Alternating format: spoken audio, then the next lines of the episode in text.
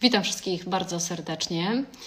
Naszym dzisiejszym gościem w kolejnym już odcinku z cyklu Into Your Leader's Mind będzie Karina Sobiś. Karina jest pomysłodawczynią, założycielką, a także prezeską obecnie pierwszej chyba w Polsce wypożyczalni ekskluzywnych ubrań e-garderobę. I mam nadzieję, że może już jest z nami, zaraz sprawdzimy.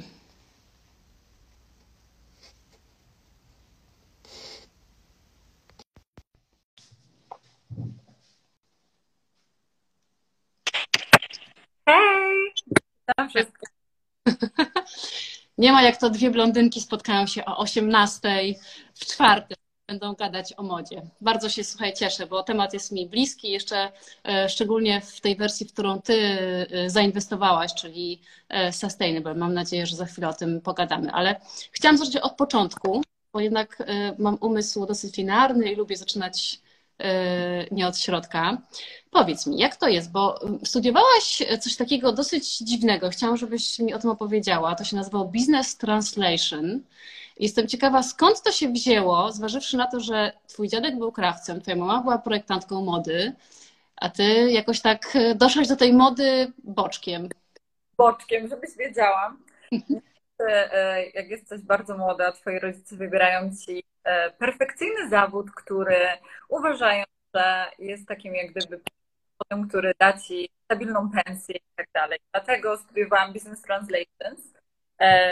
Dokładnie byłam tłumaczem, znaczy moje studia to jest tłumacz przysięgły, co kompletnie nie było to, co ja chciałam robić w przyszłości.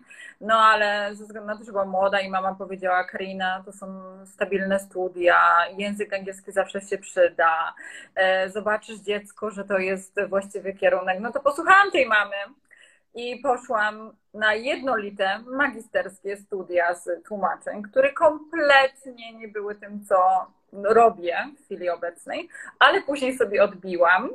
Ze względu na to, że zrobiłam postgraduate master's degree in fashion business management. To po prostu, i powiem ci, że wtedy poczułam takie skrzydła, mówię: Boże, to jest to, co ja zawsze chciałam studiować.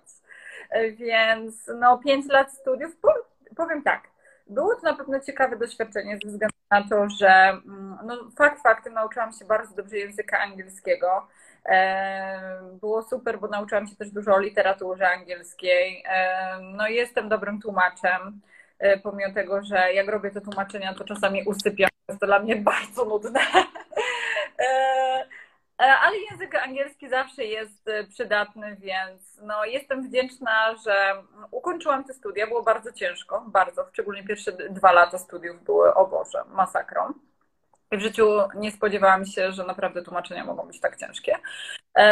No ale później kolejne lata jakoś, że tak powiem, biegły, no i później zrobiłam te studia, które naprawdę lubiłam. A powiedz mi, bo to się super często powtarza. Jestem bardzo ciekawa, czy to się też powtarza u chłopaków tak naprawdę, ale te kobiety bardzo często właśnie idą na takie studia, które albo wynikają z tego, że okej, jestem lepsza z matematyki, to pójdę, czy tam z polskiego, to pójdę dokładnie na tłumacza, bo gdzieś tam jestem humanistką, bo tak mi powiedzieli rodzice, albo to rodzice wybierają. A powiedz, jak kończyłaś, i to jest troszeczkę tak, że to jest błąd, no bo to jest 5 lat, z których oczywiście, że to dostałaś, no ale fajnie by było, gdybyś od razu zaczęła gdzieś tam eksploatować swój potencjał. I ten potencjał chciałam zapytać, czy ty już będąc w liceum i wcześniej, czy ty czułaś w sobie tą modę i ciągnęło cię do tego? Powiem ci, że od samego początku mnie ciągnęło do mody. Tak jak zresztą dziadek był krawcem i jako mała dziewczynka chowałam się pod jego takim stołem krawieckim. I jak zapominał, że jestem pod tym stołem, to łapałam go za nogi i robiłam mu bu, żeby go przestraszyć. I mówi: Boże, dziecko drogie, dlaczego mnie tak straszysz? Ja już w ogóle zapomniałam, że ty jesteś pod tym stołem. I tak zawsze patrzyłam właśnie, jak dziadek akurat w tym czasie, kiedy ja byłam mała, to pracował, szył sukienki, a później szył, co śmieszne jest, sutanny, więc ja widziałam te kroje, wszystko, Boże, jakie to jest fascynujące. Moja mama też ma związek z modą, ponieważ uczyła projektowania odzieży. Więc no, że tak powiem, od małego zawsze to było wokół mnie, ale no tak jak byłam mała, to rodzice powiedzieli: no to jest stabilny zawód, nigdy nie wiadomo, bo myślę, że ja chcę być projektantką. Nigdy nie wiadomo, jak to będzie. No wiadomo, no projektowanie jest zupełnie inne i nigdy nie wiadomo, czy słynnym projektem, w jakim kierunku się ukieruje twoja kariera. Ale no ja poszłam troszeczkę w innym kierunku. No właśnie te studia, później studia, które naprawdę lubiłam i później właśnie stwierdziłam, dobra, idę na głęboką wodę i właśnie wyjeżdżam do Stanów, gdzie tak naprawdę zaczęłam na bardzo głębokiej wodzie, bo zaczęłam pracować dla Zary, dla Global Flagship Store, więc no to było naprawdę, że tak powiem, bardzo głęboka woda, prosto po studiach.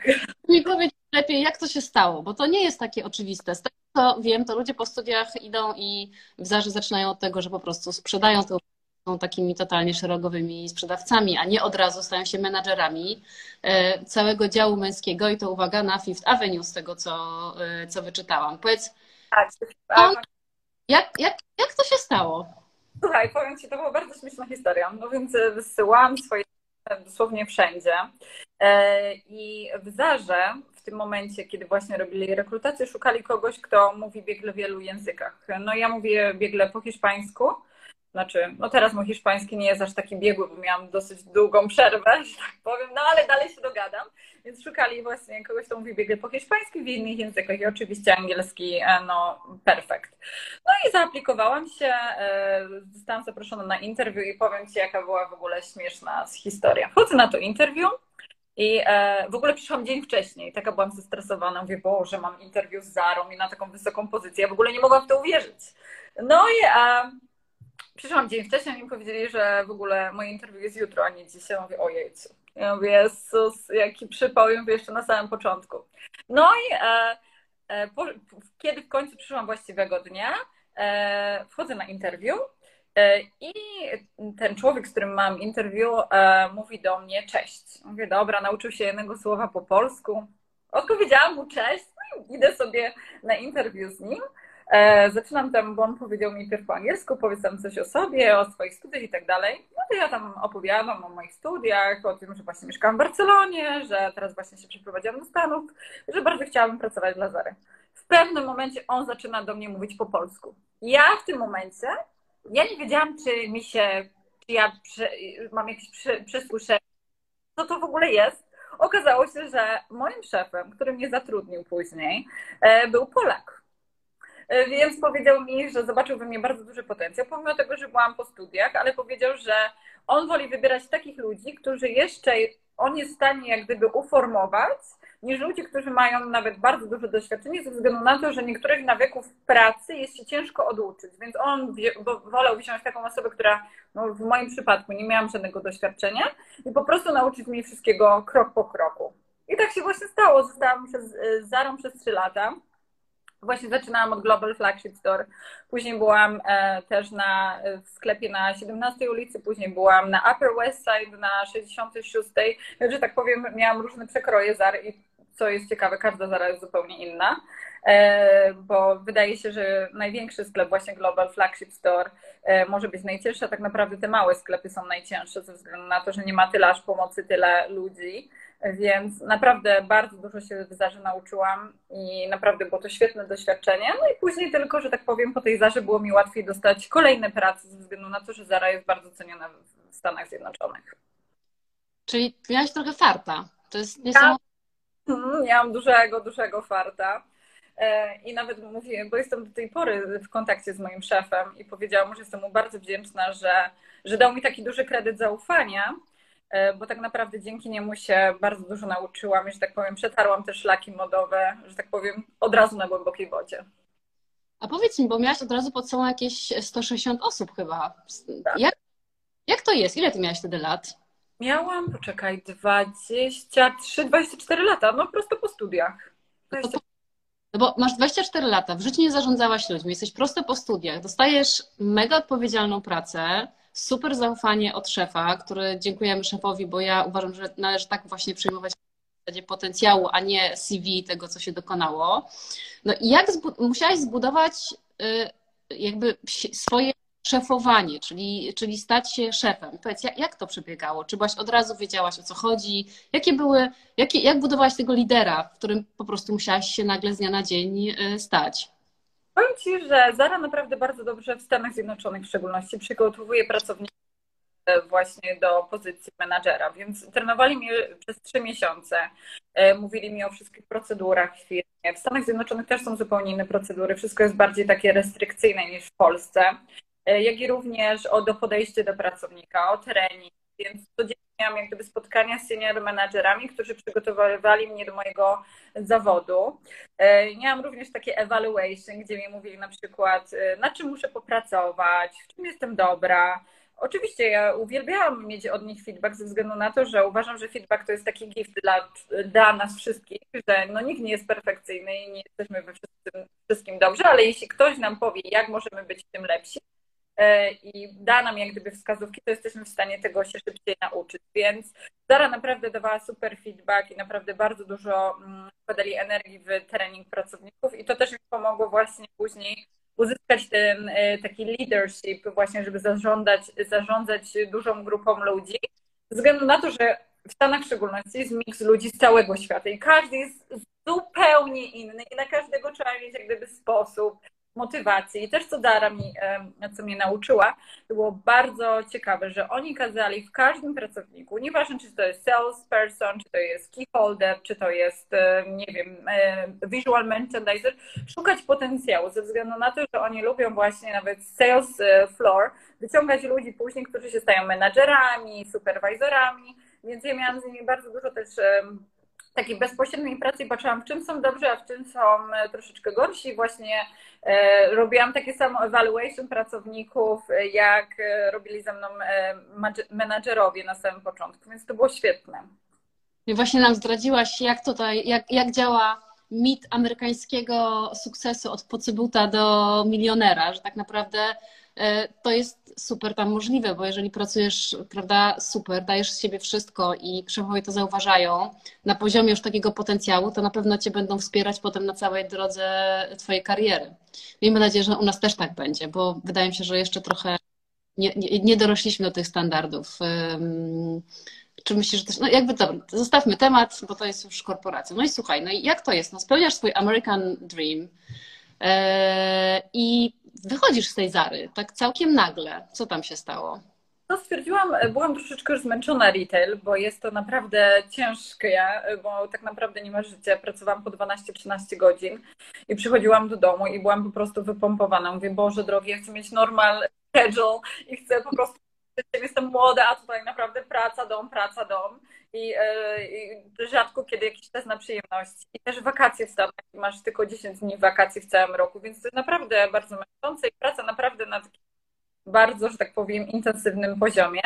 Więc stwierdziłam, że chcę mieć corporate job. Mówię, Boże, ja chcę siedzieć przed biurkiem, chcę mieć swój laptop i chcę po prostu siedzieć, mieć pracę od, nie wiem, 9 do 17 i tyle. No i zaczęłam i miałam nawet zakład z moim kolegą. Mówię, Joseph, aplikuj się o pracę, ja chcę wyjść z Zary. Mieliśmy zakład, kto znajdzie pierwszy pracę, zaprasza drugą osobę na, ta co przegra, to zaprasza osobę na lunch. No ja mu po tygodniu, bo ja mówię, dobra, jak ja wygram, to ja Ci daję rezygnację i jak Ty wygrasz, to Ty mi dasz rezygnację. Ja po tygodniu daję mu, że znalazłam pracę i daję mu taki list, że 2 tygodnie moje są ostatnie w Zarze. Mówi, Karina, jak Ty to zrobisz? No po prostu po pracy chodziłam na interwiu i aplikowałam się codziennie, wysyłałam po 100 resume i po prostu dostałam pracę, dream job w corporate. I po prostu nie mógł w to uwierzyć, bo naprawdę zrobiłam to w tydzień. Ale fakt faktem, no nie jest wcale tak łatwo dostać pracę ze względu na to, że no, musisz być bardzo konsekwentny, wysłać bardzo dużo tych resume, chodzić na spotkania. No i mi się udało właśnie, dostałam moje dream corporate job, gdzie zostałam Strategic Development Manager dla takiej japońskiej grupy Blue in Green i zarządzałam The Real McCoy's. To jest taka właśnie high-end, męska też marka, gdzie ubiera się Leonardo DiCaprio. Widziałam Leonardo DiCaprio, jest po prostu... Jezu, to jest moje marzenie. Było mi trochę wstyd spytać się go, czy mogę sobie zrobić z nim zdjęcie, no bo przyszedł do butiku, więc... Po prostu nawet na niego trochę popatrzeć, było super. Powąchać, przejść obok.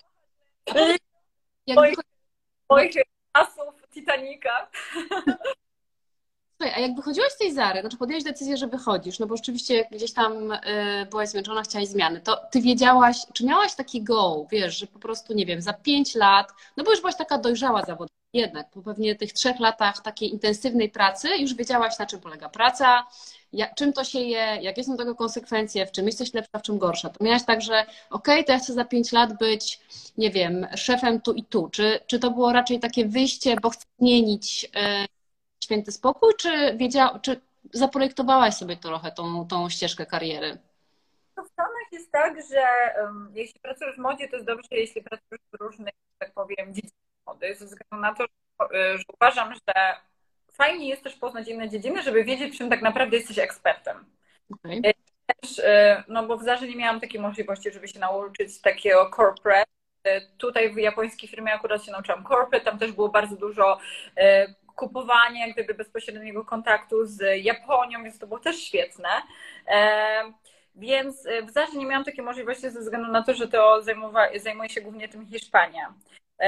I właśnie chciałam poznać też inny jak gdyby aspekt mody, co mi właśnie dało zmiana pracy, bo uważam, że jeśli człowiek się chce rozwijać, to nie może zostać w jednej pracy przez cały czas.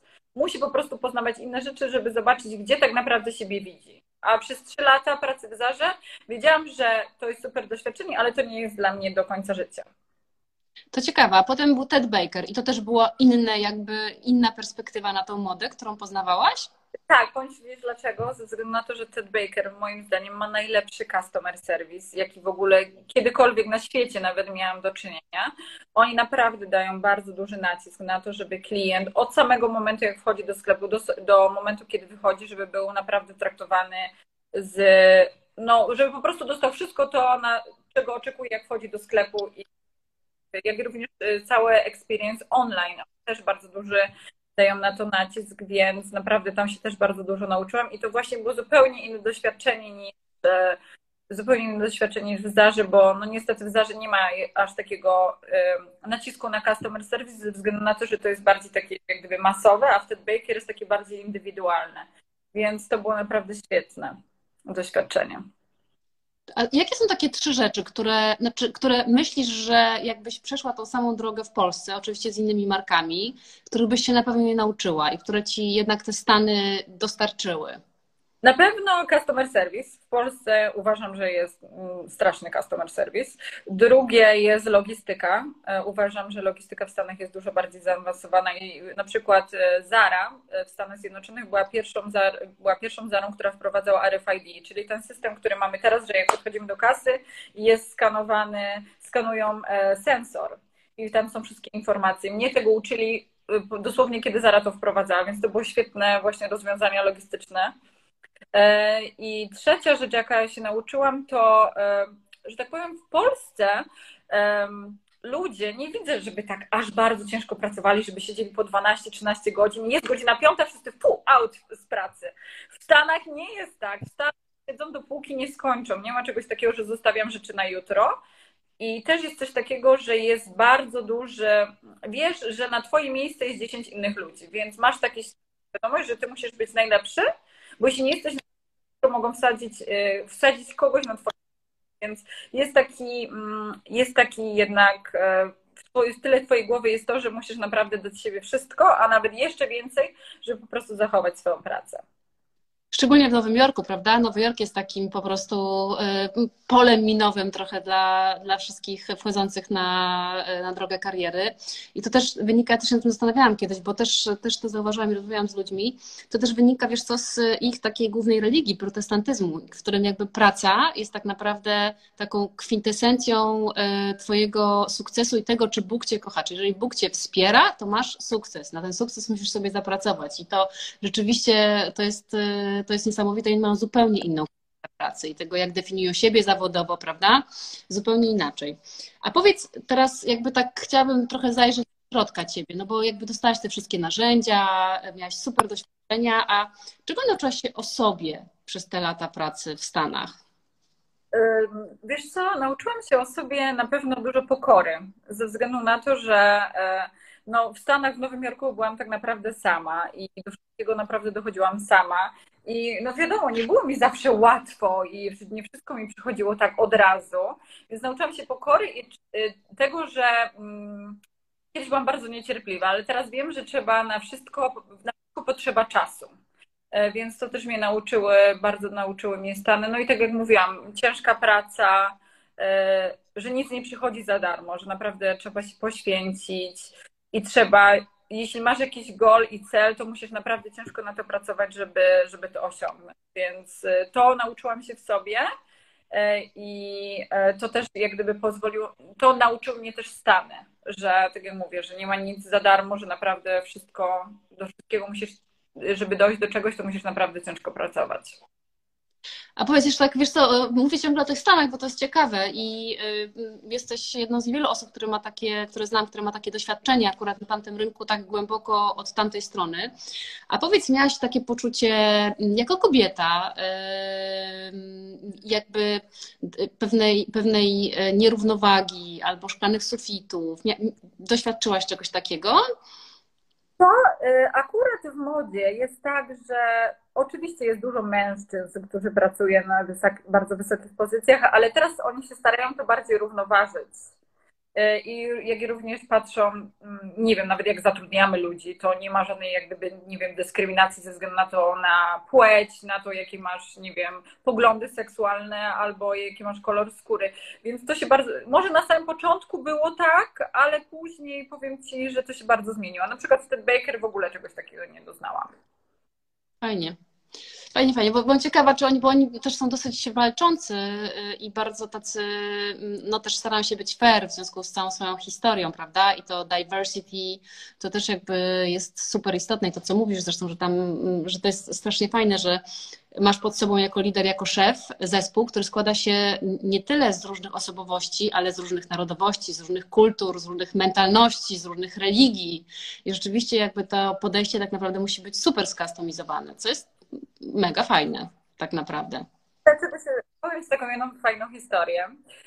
To jest historia właśnie z Ted Baker. Miałam pracownika, który do mnie właśnie, otwierałam w ogóle drugi co do wielkości największy sklep Ted Baker, który znajduje się na Columbus Circle.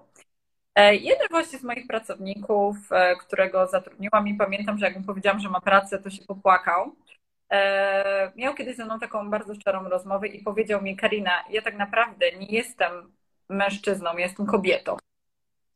I w życiu, powiem Ci tak, pracowałam z nim przez 6 miesięcy, w życiu bym nie powiedziała, ale powiem Ci, to nie jest ważne na koniec dnia, ponieważ był tak wspaniałym pracownikiem i po prostu nikogo to nie obchodziło, jaką ma, wiesz o co chodzi, orientację, kim jest, tylko jakim jest naprawdę człowiekiem. I to też się nauczyłam w Stanach, że właśnie nie patrzysz na te wszystkie aspekty, tylko patrzysz właśnie na człowieka, jaki jest, jak podchodzi do pracy, jak wkłada serce do tego wszystkiego, co robi, więc właśnie to jest piękne w Stanach, że nie ma takiej jak gdyby dyskryminacji, więc naprawdę to była przepiękna historia, jak on mi powiedział w ogóle, to ja mówię, Jezus, ja nie mogę w to wierzyć, zaczęłam płakać.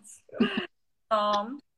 A powiedz, jak zatrudniałaś ludzi? Znaczy jakby co, jakbym przyszła do Ciebie albo ktokolwiek, to na jakiej podstawie tak naprawdę podejmowałaś decyzję? Czy to były właśnie jakieś merytoryczne przesłanki, doświadczenie, czy trochę intuicji?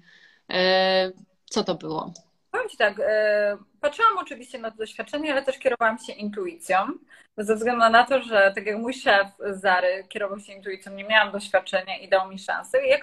Jak ja czułam, że mogę dać szansę danej osobie, jeżeli jestem w stanie z nią wypracować daną metodę pracy, jaką oczekuje firma, to oczywiście dawałam im szansę i naprawdę spędzałam godziny czasu z nim i trenowałam ich pod company guidelines, żeby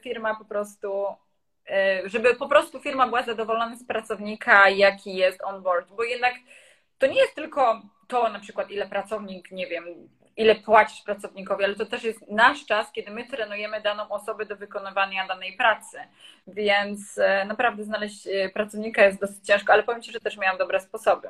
Powiem Ci, jakie miałam sposoby. Otwierałam Ted Baker sklep na Columbus Circle, to mówię, kurczę. Wysłało mi bardzo dużo ludzi rezumem, miałam bardzo dużo rozmów, ale jakoś tam nie wszyscy mi, że tak powiem, pasowali. Ja mówię, jak mogę znaleźć dobrego pracownika? Zaczęłam sobie po prostu chodzić po sklepach w Stanach i patrzeć, kto ma dobry customer service. Następnie później, po tym jak mnie obsłużyli, pytałam się ich, czy są zadowoleni ze swojej pracy, jak im się w ogóle podoba firmie i tak dalej. Ja później się ich pytałam, co czasem zmienić. I tak też pozyskałam sobie 4 super pracowników, którzy do dzisiaj pracują w i awansowali. Więc to też był taki fajny test, bo oni nie wiedzieli, że ja na przykład robię interwiu o potencjalną pracę, a później przychodzili do mnie na interwiu i przechodzili do mnie do pracy, więc to było naprawdę dużo, że tak powiem, trochę pracowników w taki sposób.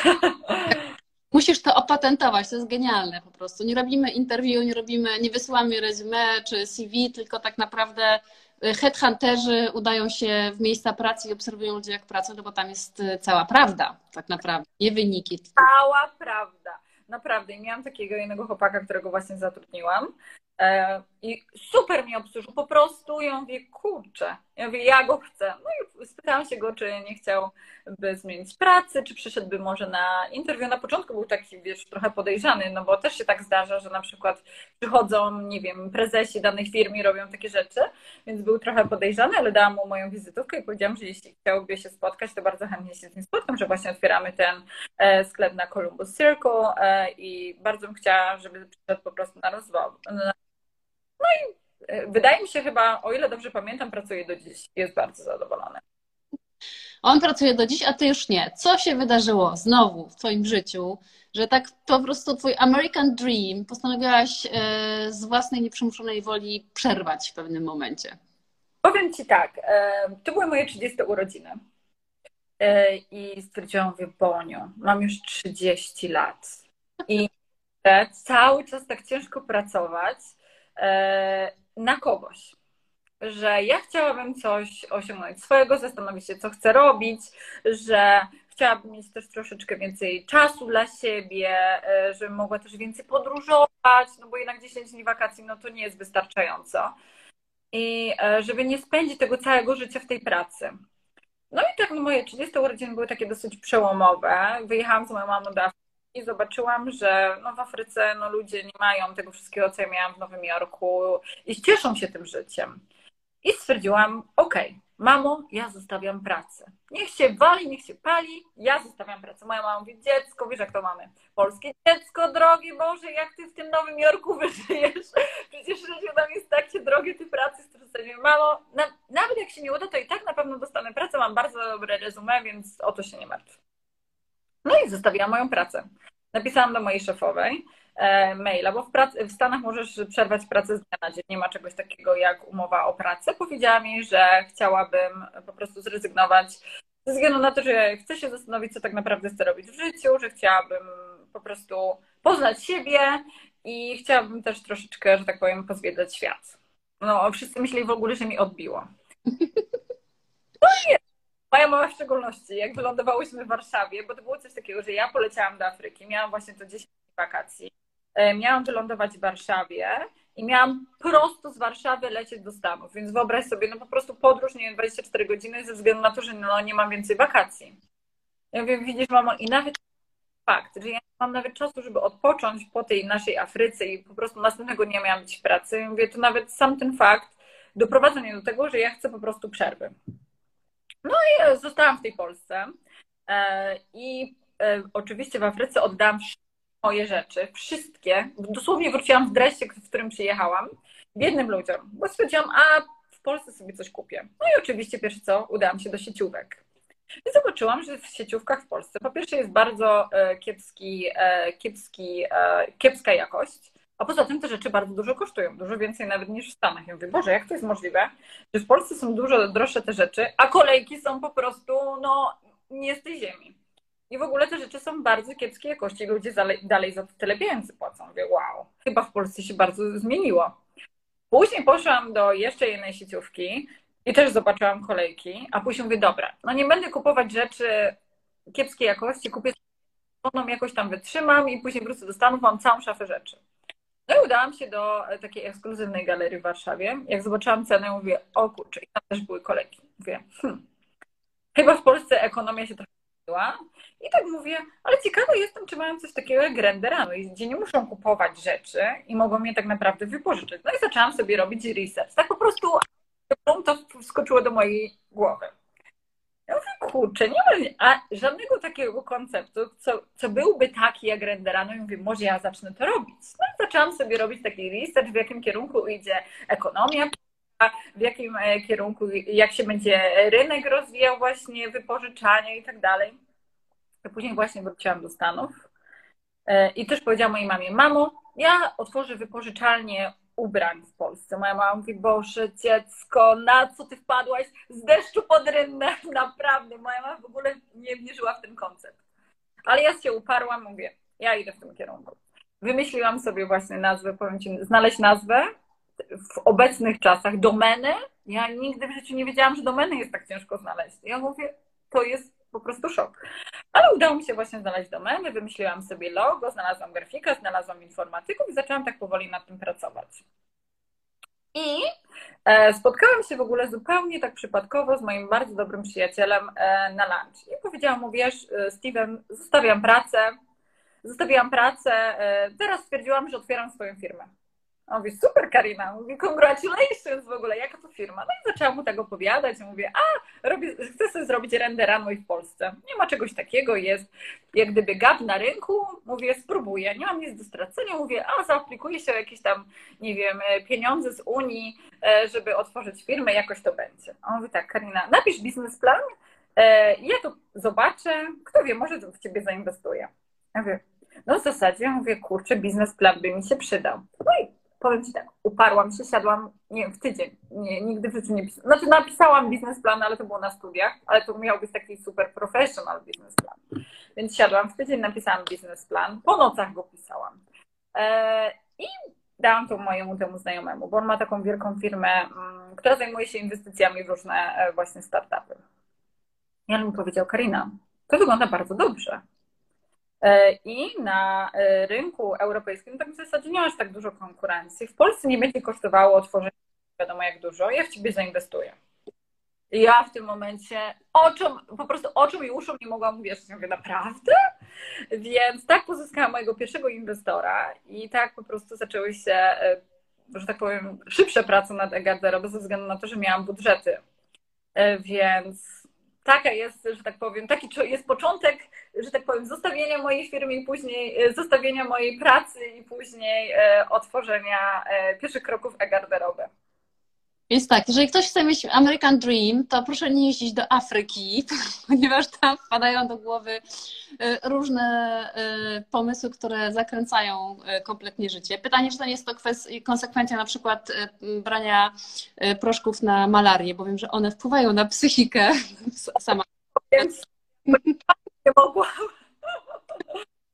Oczywiście to jest żart. Karina, tylko dla mnie to jest niesamowite, wiesz, że ty masz taką, zaraz pogadamy sobie o tej garderobie, o pomyśle i tak dalej, ale wiesz co, bo ty to robisz, znaczy to co opowiadasz i to w jaki sposób to zrobiłaś, to brzmi tak, jakbyś się w ogóle nie bała, znaczy jakbyś kompletnie miała totalne zaufanie do siebie i taką pewność siebie, że to wyjdzie. I jeżeli tak było, to skąd ty to wzięłaś? Bo ludzie tego normalnie nie mają albo mają w mniejszej ilości. Tak, oczywiście wahałam się, bo wiesz, no miałam stabilną pracę, miałam naprawdę bardzo dobre zarobki, ale stwierdziłam, że nie zrobię tego teraz, to kiedy ja to zrobię? Nie zrobię tego, jak będę starsza, nie zrobię tego, jak będę już miała dzieci, już nie będzie mi się chciało.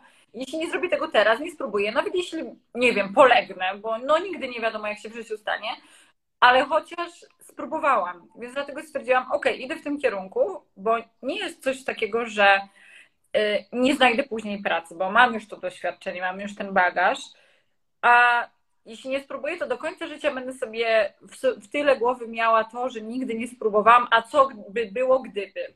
Dlatego dobra, no idę w tym kierunku, powiem ci naprawdę, no to nie była aż taka bardzo łatwa decyzja, ale no nie żałuję, naprawdę nie żałuję. I każdemu, kto myśli, żeby otworzyć firmę, waha się, zastanawia się, w jakim kierunku iść, naprawdę jest warto spróbować, bo nie macie tak naprawdę nic do stracenia, a naprawdę możecie wiele zyskać. Ale miałaś z tyłu głowy, z tego co mówisz, taki backup Zatem okej, dużo zrobiłam, więc w razie czego zawsze mogę wrócić na tą drogę, a teraz jest czas na to, żeby spróbować coś innego.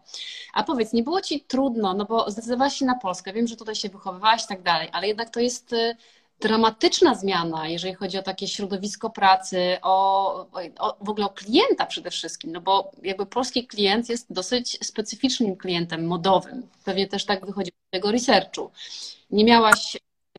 Nie miałaś takiego poczucia, że trochę, no wiesz, no, że to nie będzie aż takie jakościowe, albo takie wyjątkowe, albo w takich standardach, do jakich się przyzwyczaiłaś do tej pory? Powiem Ci tak, na samym początku było mi dosyć ciężko ze względu na to, że życie jest zupełnie inne, ale z drugiej strony nie zdajemy sobie sprawy, póki nie mieszkamy tam dłużej niż 5 lat, że tak naprawdę w Polsce mamy bardzo wysoką jakość życia. Mieszkamy w przepięknych apartamentach, które większość jest nowych. Mamy dużo miejsca. W Stanach jednak ludzie mieszkają w tych małych mieszkaniach. Mamy dużo więcej czasu dla siebie. Jest zupełnie właśnie taki inny quality. I wydaje mi się, że przez to ludzie też są szczęśliwsi ze względu na to, że mają czas, żeby wyjść ze znajomymi, że mają czas na swoją rodzinę, że mają taki bardziej balance life. Więc tego mi bardzo brakowało ze względu na to, że ja nie miałam balance life właśnie w Stanach, ze względu na to, że była tylko praca i dom. Jeśli chodzi o klienta, oczywiście ogólnie europejski klient jest zupełnie inny niż amerykański klient. W Ameryce po prostu ludzie, że tak powiem, biorą wszystko. W Polsce i ogólnie w Europie cenimy sobie jakość. Więc ja właśnie ze swoim konceptem daję tą jakość, jak i również unikatowy customer service ze względu na to, że jak mówiłam, w Stanach naprawdę jest bardzo duży nacisk na customer service, czego właśnie nie widzę w Polsce, więc to jest też takie zupełnie, ja bardzo lubię indywidualne podejście do klienta, bo to jest zdaniem bardzo istotne. To prawda, szczególnie w dzisiejszych czasach, prawda, kiedy tak naprawdę lubimy czuć się wyjątkowi i lubimy być traktowani wyjątkowo. No dobra, a teraz powiedz, bo też mnie to zastanawiało, czy to jest tak, że, no bo jakby ten koncept wypożyczania ubrań wpisuje się w całą tą uberyzację troszeczkę ekonomii, czyli taka rejestr ekonomii, czyli ekonomia oparta troszeczkę na wypożyczaniu, a nie na kupowaniu, która z kolei wpisuje się w całą tą ideologię sustainable, czyli pewnej równowagi, braku nadkonsumpcjonizmu i tak dalej. I jak Ty na to wpadłaś, to w ogóle przyświecały Ci te wartości, czy po prostu to był świetny, pomyślałaś sobie, że to jest świetny koncept, który może świetnie zadziałać na polskim rynku? Oczywiście, że myślałam o wartościach zrównoważonej mody ze względu na to, że ja sobie zdałam nawet tego sprawę, ile ja mam rzeczy w szafie, bo pracowałam w modzie, więc ja po prostu, nie mogłam wyjść bez rzeczy, które nie wiem, jakaś klientka mierzy sukienkę, Boże, ja ją też chcę. Więc naprawdę zdałam sobie sprawę, ile ja mam rzeczy w szafie, które leżą. Bo założę je raz, dwa, trzy. I to tak naprawdę mówię, kurczę, to nie dość, że jest niedobre dla środowiska, jest niedobre dla mojego portfela, pomimo tego, że miałam zniżkę. Po trzecie, to są tak naprawdę wiszące moje pieniądze, ciężko zarobione w szafie. I po czwarte, ja mówię, kurczę, później co ja z tym zrobię? Nawet jak chciałam to sprzedać, to też było mi ciężko to sprzedać. Wychodzą te rzeczy z mody. Więc mówię, właśnie tak sobie też przeanalizowałam w Stanach ten koncept renderanu. Ja mówię, Boże, to jest po prostu genius. I bardzo dużo ludzi z tego korzysta. Ja też, że tak powiem, zasubskrybowałam się, zobaczyłam, musiałam poznać, jak to działa wszystko od środka, że tak powiem troszkę. Więc stwierdziłam, że nie dość, że to jest właśnie ekologia, że te rzeczy nam się nudzą, że jest to dobre dla naszej planety Ziemi, jest to dobre dla naszego portfela, nie marnujemy dużo czasu i mamy wysokiej jakości rzeczy, które tak naprawdę są w takim jak gdyby w takim circle of fashion, że one tak jak gdyby są cały czas w tym obiegu. No i też zdałam sobie sprawę, bo zaczęłam też bardzo to dogłębnie analizować, jaki jest cost per use danej rzeczy. Załóżmy, kupujemy sukienkę na daną imprezę, która kosztuje nas 1000 zł. Założymy ją raz, może dwa razy. Jeśli założymy ją raz, naprawdę cost per use tej rzeczy jednej jest 1000 zł. Założymy ją dwa razy, jest 500 zł. Wypożyczymy sukienkę, wypożyczenie sukienki kosztuje nas 200-300 zł. Ile pieniędzy, czasu, wszystkiego. A jeszcze pranie, nie dotyczyłam prania, naszego stania w korkach, denerwowania się w galerii, że nie możemy znaleźć miejsca parkingowego. I to jest naprawdę, to są wszystko koszty. Okej, okay. A powiedz, jak, znaczy to fajnie, ten cost per use, uważam, że to jest absolutnie super myślenie i takie przyszłościowe i w ogóle z taką uwagą na to, co się dzieje na świecie i też z takim szacunkiem, no w ogóle też trochę dla siebie i dla tego, na co wydajemy nasze pieniądze. A powiedz, jakby jaki jest koncept, czy ty de facto inwestujesz i kupujesz te ubrania, czy w jakiś sposób, tak? To są, jak działa ten biznes twój? Bezpośrednio z designerami. Mam w takim kierunku, że współpracuję. Większość designerów, które mamy w e-garderobie, nie są dostępne na rynku polskim. Poszłam w coś takiego unikatowego, w zupełnie marki, które nie są znane. Bardzo dużo jest ich z Australii, bo zakochałam się w australijskich markach, bo mają naprawdę bardzo wysoką jakość, unikatowy design i w ogóle Australia jest super. Mamy bardzo też dużo designerów ze Stanów Zjednoczonych, bo tam już widziałam, którzy designerzy, na przykład kobiety w Stanach lubią chodzić w nich i też widziałam kobiety na ulicach przy pięknych sukienkach zawsze, wiesz, w Ameryce jest tak, że jak widzisz jakąś dziewczynę w ładnej sukience, to się pytasz, hej, gdzie kupiłaś tą sukienkę? Od razu, więc od razu sobie robiłam też notatki, skąd mają sukienki, później się kontaktowałam z designerami bezpośrednio i się pytałam, czy chcą ze mną współpracować, że otwieram taki właśnie startup i powiem Ci, że bardzo dużo właśnie firm tak pozyskałam. No i też w Polsce teraz zaczęłam robić współpracę B2B z polskimi designerami ze względu na to, że koronawirus troszeczkę, że tak powiem, osłabił rynek mody i niestety dużo rzeczy, które miało się sprzedać na przykład w sezonie letnim, no było u nich na magazynach i stwierdziłam, że mogą dać na przykład część kolekcji do nas do wypożyczania i też pozyskać przez to potencjalnych klientów i to naprawdę też okazało się bardzo wielkim sukcesem i są bardzo zadowoleni ze współpracy z nami. Poczekaj, jeszcze wracając do biznesu. To jest tak, że dogadujesz się z projektantami, ale rozumiem, że ty kupujesz te ubrania, czy nie? Czy to jest tak, że macie jakiś wspólny deal z ich wypożyczenia? My kupujemy od nich rzeczy, współpracujemy bezpośrednio z nimi i wykupujemy daną kolekcję. To wybieramy, że nie wiem, załóżmy, ta sukienka będzie pasować dla naszych klientów, załóżmy w rozmiarze S, M i L, że na przykład krótsze sukienki z S, S i M i po prostu wybieramy daną rozmiarówkę i dane kolekcje. Czyli wyprzedzeniem, nawet czasami 8-miesięcznym wyprzedzeniem. Tak, czyli rozmiar inwestycji jest spory, czyli to nie jest jakby mało ryzykowny biznes. To teraz powiedz, no bo ty przyjechałaś ze Stanów, znałaś tam klientelę i musiałaś jakby dostosować te swoje wybory, tych sukienek jednak, do trochę gustów Polaków. Czy zrobiłaś to? Zrobiłaś research i badania? Czy uznałaś, że zaufasz swojej intuicji i po prostu będziesz wybierać to, co tobie się podoba? Zrobiłam research i trochę badań, jak i również trochę kierowałam się swoją intuicją i też przez to, że dużo podróżowałam i patrzyłam na przykład w co się ubierają teraz ludzie i też patrzyłam na Instagramie, w co się ubierają influencerki.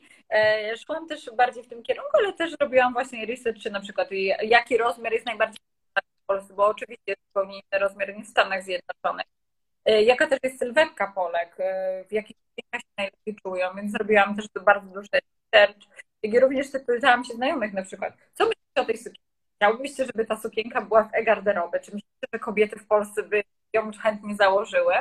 Na przykład dzisiaj, jak teraz wybieramy kolekcję, to wszystkie właśnie dziewczyny z teamu e-garderoby zawsze siadamy razem i oglądamy daną kolekcję. Mówimy, dobra, to nasza klientka będzie na pewno lubić, ta sukienka nie, ten kształt nie. Już wiemy też, jaki na przykład dany designer, dana sukienka, jaką na przykład rozmiarówkę zamówi, jaki kształt sukienki dobrze pracował dla nas, jaki materiał, więc też to było bardzo dużo, że tak powiem, nauki. Na samym początku, jak ja wystartowałam e-garderobę, miałam tylko 100 rzeczy, więc to nie było jakoś dużo, to nie była jakaś duża inwestycja, tylko później właśnie ta kolekcja się rozrastała ze względu na to, że ja się uczyłam, co kobiety potrzebują. Że to nie było od razu, że rzuciłam się na głęboką wodę i kupiłam, nie wiem, 1000 rzeczy i niech się dzieje wola nieba, nie. Zaczęłam od małej kolekcji, później która się po prostu rozrastała. Czyli był to trochę startup jednak, co było małym prototypem i na bazie doświadczenia i obserwacji tego, jak ci to idzie, jakoś tam ewoluowało, tak? I dokładałaś dodatkowe rzeczy. A powiedz, no i co, zamortyzowało się? Czyli, bo jest 2 lata, prawda? Mieliście teraz urodziny. Czy ty... Tak. Dzisiaj są dokładnie nasze urodziny. Dzisiaj jest dokładnie 2 lata, kiedy e-garderoba wystartowała. Wszystkiego nowego. I to. Powiem Ci, że po 2 latach naprawdę widać, że nawet ostatnio się śmiałam, mówię, kurczę, to jest prawda i to nie są mity, że po 2 latach biznes się naprawdę amortyzuje, bo widzimy po liczbie klientów, po liczbie zamówień, po liczbie nawet subskrypcji, bo wprowadziłam też subskrypcję modową i teraz też na dniach wprowadzamy nową rzecz, bo powiem Ci, wpadam naprawdę na bardzo dużo pomysłów, w szczególności właśnie się śmieję, że pod prysznicem, nie wiem dlaczego, ale jak się kąpię po prostu pod prysznicem, mam jakieś olśnienia. To po prostu wpadam na genialny pomysł, mówię, dobra, spróbujemy. Powiem Ci tak, właśnie co jest super w startupach, to jest to, że po prostu próbujesz różnych rzeczy i testujesz, bo jeśli nie próbujesz i cały czas jesteś tym jednym konceptem, który robi jedną rzecz, to zawsze będziesz, że tak powiem, szła, no albo będziesz miała wzrost, albo będziesz miała spadek, albo będziesz szła, że tak powiem, bardzo stabilnie. A jeśli próbujesz różne rzeczy i dajesz różne rozwiązania i dajesz różne opcje klientom, to wtedy też oni, że tak powiem, bardziej interesuje ich Twoja marka ze względu na to, że każdy może znaleźć coś dla siebie. Tak, masz też możliwość takiego ruchu, prawda? I nie zakładasz, że musisz być perfekcyjna od początku jako marka, tylko zakładasz taką granicę jakiegoś błędu i możliwości szybkiej decyzji i naprawienia się. No to na co wpadłaś pod tym prysznicem? Bo zaczęłaś mówić, że wpadłaś na jakąś nową rzecz. Pierwsza rzecz, na jaką wpadłam pod prysznicem, to był właśnie ten abonament modowy, który już prowadziliśmy i powiem Ci, że Polki naprawdę to pokochały. Mam już ponad 100 Polek, które zapisały się do abonamentu i korzystają z tego dziennie, więc to jest naprawdę świetna inicjatywa, która uważam, że naprawdę zrewolucjonizuje rynek polski ze względu na to, że naprawdę my chcemy, żeby Polki odeszły od kupowania rzeczy, które tak naprawdę później nam się nudzą i lądują na dnie naszych szaf i później mamy problem z ich sprzedaniem, więc abonament jest naprawdę świetnym rozwiązaniem. Ale kolejną rzeczą, jaką wprowadzamy, to są pakiety. Nie ma czegoś takiego jak, nie zauważyłam właśnie ostatnio, że nie ma czegoś takiego jak pakiet na przykład dla druhen, pakiet na panieński, pakiet na urodziny. I ja stwierdziłam, kurczę, wprowadzamy pakiety, bo to jest świetne ze względu na to, że na przykład ja kupuję pakiet dla siebie i dla moich koleżanek i wszystkie możemy się ubrać. I żadna z nas nie musi się zastanawiać, Boże, nie mam się w co ubrać. Dostaniesz kod od swojej koleżanki i możesz sobie wybrać dowolną kieckę. Więc wprowadzamy właśnie długo już pakiety, które będą naprawdę świetne. Wspaniale. A powiedz, bo najpierw było, bo to jest tak, że chyba najtańszy abonament to jest 100 zł i wtedy tak. Są dwie sukienki, 4 życzenia, tak? Miesięcznie.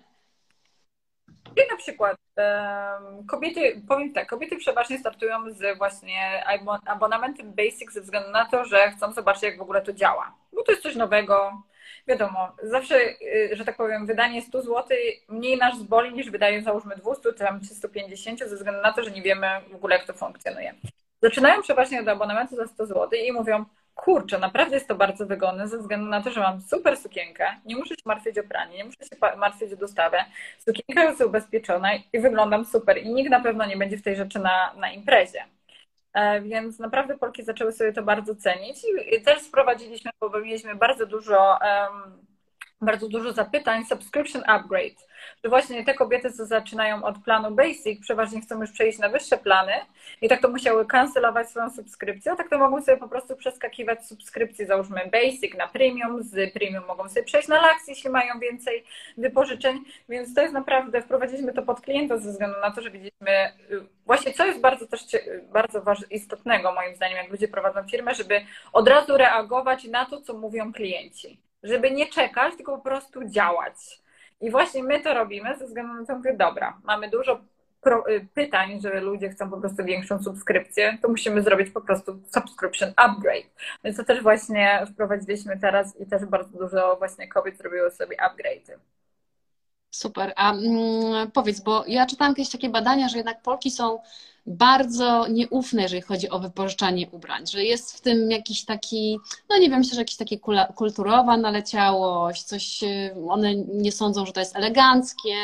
I co było dla Ciebie przy lanczowaniu e-garderoby takim najtrudniejszą rzeczą w konfrontacji właśnie z tym polskimi klientami, z polskimi realiami?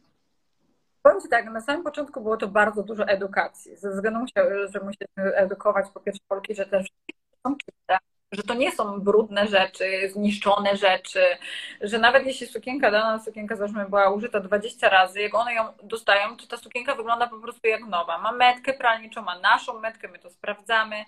Więc to było bardzo dużo edukacji ze względu na to, że tak jak powiedziałaś, Polki były na samym... Teraz mi się wydaje, że to się bardzo zmienia, bo coraz więcej ludzi tak naprawdę korzysta z wypożyczania.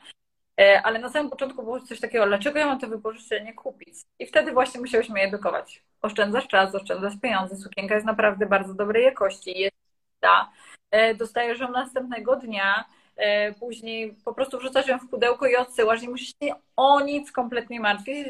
I naprawdę wiele kobiet teraz mówi, że jak idzie na wesele albo jak nawet ma jakieś ważne spotkanie biznesowe, to już nie chodzą po galeriach i nie szukają rzeczy, tylko po prostu sobie zamawiają online. A co w tym biznesie Cię zaskoczyło albo kompletnie poszło nie po Twoim myśli? Nie poszło po mojej myśli. Powiem Ci tak, troszeczkę mój biznes odbiegł od tego, co pisałam w biznesplanie. Bo wiesz, jak pisałam biznesplan, to był tylko pomysł. I mówię, dobra, zrobię ten, jak gdyby, ten biznes, zbuduję go w przeciągu, nie wiem, 5 miesięcy. Co nie poszło po mojej myśli, to praca z informatykami na samym początku, bo tak naprawdę to nie jest łatwe, żeby zbudować taki biznes ze względu na to, że cała strona nasza jest zbudowana jak gdyby od zera. Ja się też nauczyłam przez ten cały okres, kiedy budowaliśmy tą stronę, bycia informatykiem i mówienia ich językiem, bo to zupełnie nie teraz, ze względu na to, że no ja nigdy w życiu nie miałam doświadczenia z IT, ani budowania strony, ani żadnymi Google AdWords, ani SEO, nic, po prostu nic, zero. Ja musiałam się tak naprawdę nauczyć, żeby wiedzieć, co mam od nich wymagać, co ja potrzebuję. Ale dzięki Bogu no później trafiłam naprawdę na bardzo dobry zespół informatyków, z którymi współpracuję do dzisiaj i oni tak naprawdę wyprowadzili moją stronę na taki poziom, na jakim naprawdę chciałam, żeby od samego początku była, ale naprawdę pozyskać dobrych informatyków to jest jak wygranie w totolotka. Wiem coś na ten temat. To jest, samemu się czasami ma poczucie, że się nauczy tego wszystkiego szybciej niż dojdzie się do komunikacji, która będzie satysfakcjonująca. Tak. Tak. Dzięki Bogu właśnie teraz mamy taki młody zespół informatyków, którzy też, no wiadomo, ja nie jestem ekspertem, ale oni też właśnie nam podpowiadają, bo na przykład, nie wiem, ja z moją graficzką tworzymy, robimy rzeczy, oni mówią, nie, wydaje mi się, że inaczej zrobione, że wasza wizja, kreatorek, inaczej właśnie user experience, że powinniśmy bardziej to pod user experience zrobić. I oni też fajnie, że dają mi feedback, a nie po prostu kodują, które później będą funkcjonować. A duży jest zespół, który teraz jest pod Tobą? To mamy w chwili obecnej 6 osób pracujących na e-garderobę, 6 właśnie osób w samym showroomie, plus cały zespół informatyków to są 3 osoby, które kodują cały tył, więc jest jeszcze jedna osoba od frontu. Mamy bardzo uzdolnioną graficzkę, którą nazywam moją Picassą, bo naprawdę jest przeuzdolniona. Kto tam jeszcze jest? A i mam całą firmę logistyczną, która też nas wspomaga, no, ze względu na to, że praktyka tego biznesu jest naprawdę bardzo istotna, żeby wszystko doszło na czas, żeby wszystko zostało spakowane, żeby wszystko też spełniało nasze standardy. Masz poczucie, że odniosłaś sukces? Powiem Ci, że jeszcze dużo pracy jest przede mną, ze względu na to, że to na pewno nie jest koniec. Że nie usiądę na laurach i powiem, jej, moja firma ma 2 lata, zrobić nie. Ja zawsze, i to też jest właśnie amerykańskie podejście, ja zawsze idę do przodu i zawsze staram się właśnie uczyć kolejnych rzeczy i po prostu udoskonalać. A osiągnęłaś swój work-life balance? Tak, teraz mam troszeczkę więcej, znaczy powiem Ci tak, no jak masz swoją firmę, to nawet jak pracujesz do drugiej części, to tego nie czujesz. Ze względu, że pracujesz na siebie i to też jest jak gdyby, to jest moje dziecko i to jest zupełnie inaczej, inne doświadczenie, ale na przykład jeśli chcę sobie troszeczkę odpocząć albo dłużej pospać, co naprawdę lubię sobie czasami dłużej pospać, to mogę to zrobić, nie muszę się zrywać, nie wiem, o godzinie 8 rano i biec do ofisu, więc to też jest właśnie fajne w pracy, pracy dla siebie. Na to, że no możesz mieć większy work-life balance. A co Cię motywuje? No bo masz ewidentnie takiego bardzo silnego drive'a, coś Cię cały czas pcha do przodu. Myślisz, że co to jest? Wiesz co, to jest pomieszanie trochę mojej ambicji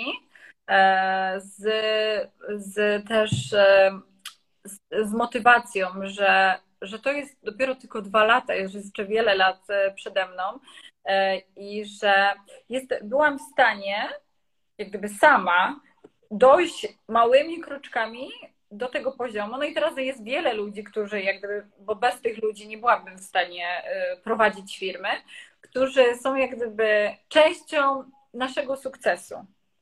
Bo naprawdę musisz mieć właściwych ludzi, i to też się nauczyłam w Stanach, że musisz mieć właściwych ludzi na właściwych miejscach, żeby tak naprawdę, żeby wszystko się spinało, że to nie jest tylko zależne ode mnie, że ja wiadomo jestem jak gdyby tam, jak gdyby na górze, ale też ta cała piramida musi się zgadzać.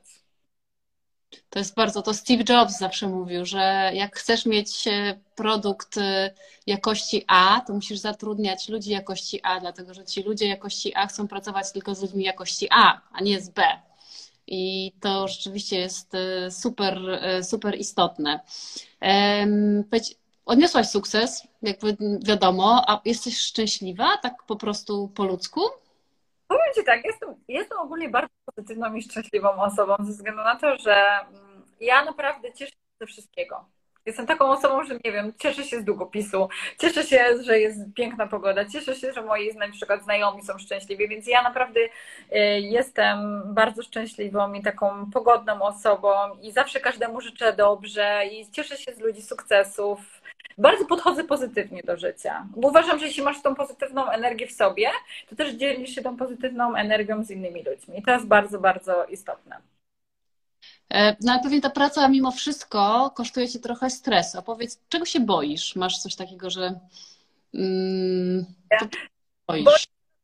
Jeśli paczki nie wyjdą na czas i moje klientki będą zrozpaczone, że nie dostaną sukienki, na którą wiem, że czekają i że jest to stres. To jest naprawdę stres dla niektórych kobiet i na przykład z rana mamy samego maile, że jeszcze kurier się ze mną kontaktował, co się dzieje, więc ja już mam, to jest mój stres. Czy paczki dojdą na czas. Moim stresem jest też to, że jestem jednak odpowiedzialna za cały mój zespół. I czasami się czuję jak taka mama, mówi, dobra dziewczyny, musimy zrobić to, musimy iść w tym kierunku. I się śmieję, że jestem właśnie taką mamą, która ma 6 dzieci, za które jest odpowiedzialna.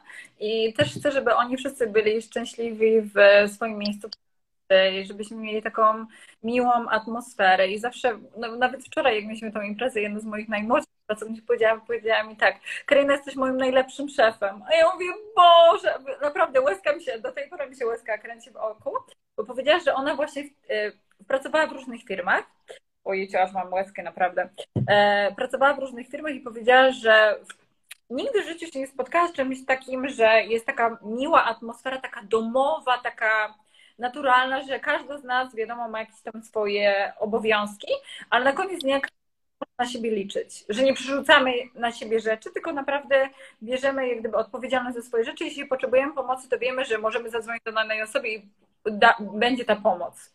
Więc no, to jest naprawdę, to było takie...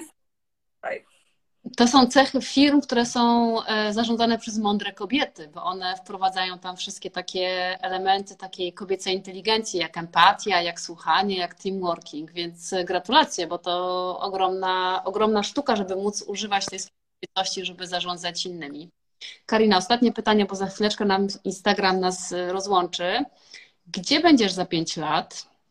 Będę za 5 lat. Mam nadzieję, że na Hawajach. Nie, no dziękuję. Za 5 lat będę. Wiesz co, mam nadzieję, że firma rozrośnie się tak, że oprócz rynku polskiego będziemy również na rynkach europejskich i tak też planuję, żeby po prostu powielić ten koncept na zagranicznych rynkach i po prostu nauczyć tam klienteli i po prostu rozwinąć to dziecko dalej i zobaczyć, jak inne kultury, inne państwa zaakceptują ten koncept. Zawodowo, a prywatnie? Prywatnie, no chciałabym mieć dziecko, oczywiście, chciałabym mieć rodzinę, bo trzeba mieć też właśnie taką stabilizację jak rodzina i firma, nie tylko stabilizacja zawodowa, ale również prywatna, więc to jest dla mnie też bardzo istotne, więc mam nadzieję, że znajdę mojego wymarzonego księcia i będę miała, no może nie gromadkę, ale będę miała dzieci. Jedno, może 2. Ja ci życzę, żebyś nie ty znalazła księcia, tylko żeby książę znalazł ciebie. Szybko. Strasznie dziękuję, Karina. Naprawdę bardzo niesamowita jesteś, masz niesamowite doświadczenie i rzeczywiście taką niesamowitą, pozytywną energię, która myślę, że ci zapewni wysoką falę przez całe życie i tego ci super życzę. Bardzo dziękuję za dzisiejszego live'a i że mogłyśmy się dzielić razem. I jeszcze raz bardzo dziękuję za zaproszenie. Dziękuję, Karina. Powodzenia i wszystkiego najlepszego dla firmy z okazji drugich urodzin. Dziękuję bardzo. Pozdrawiam.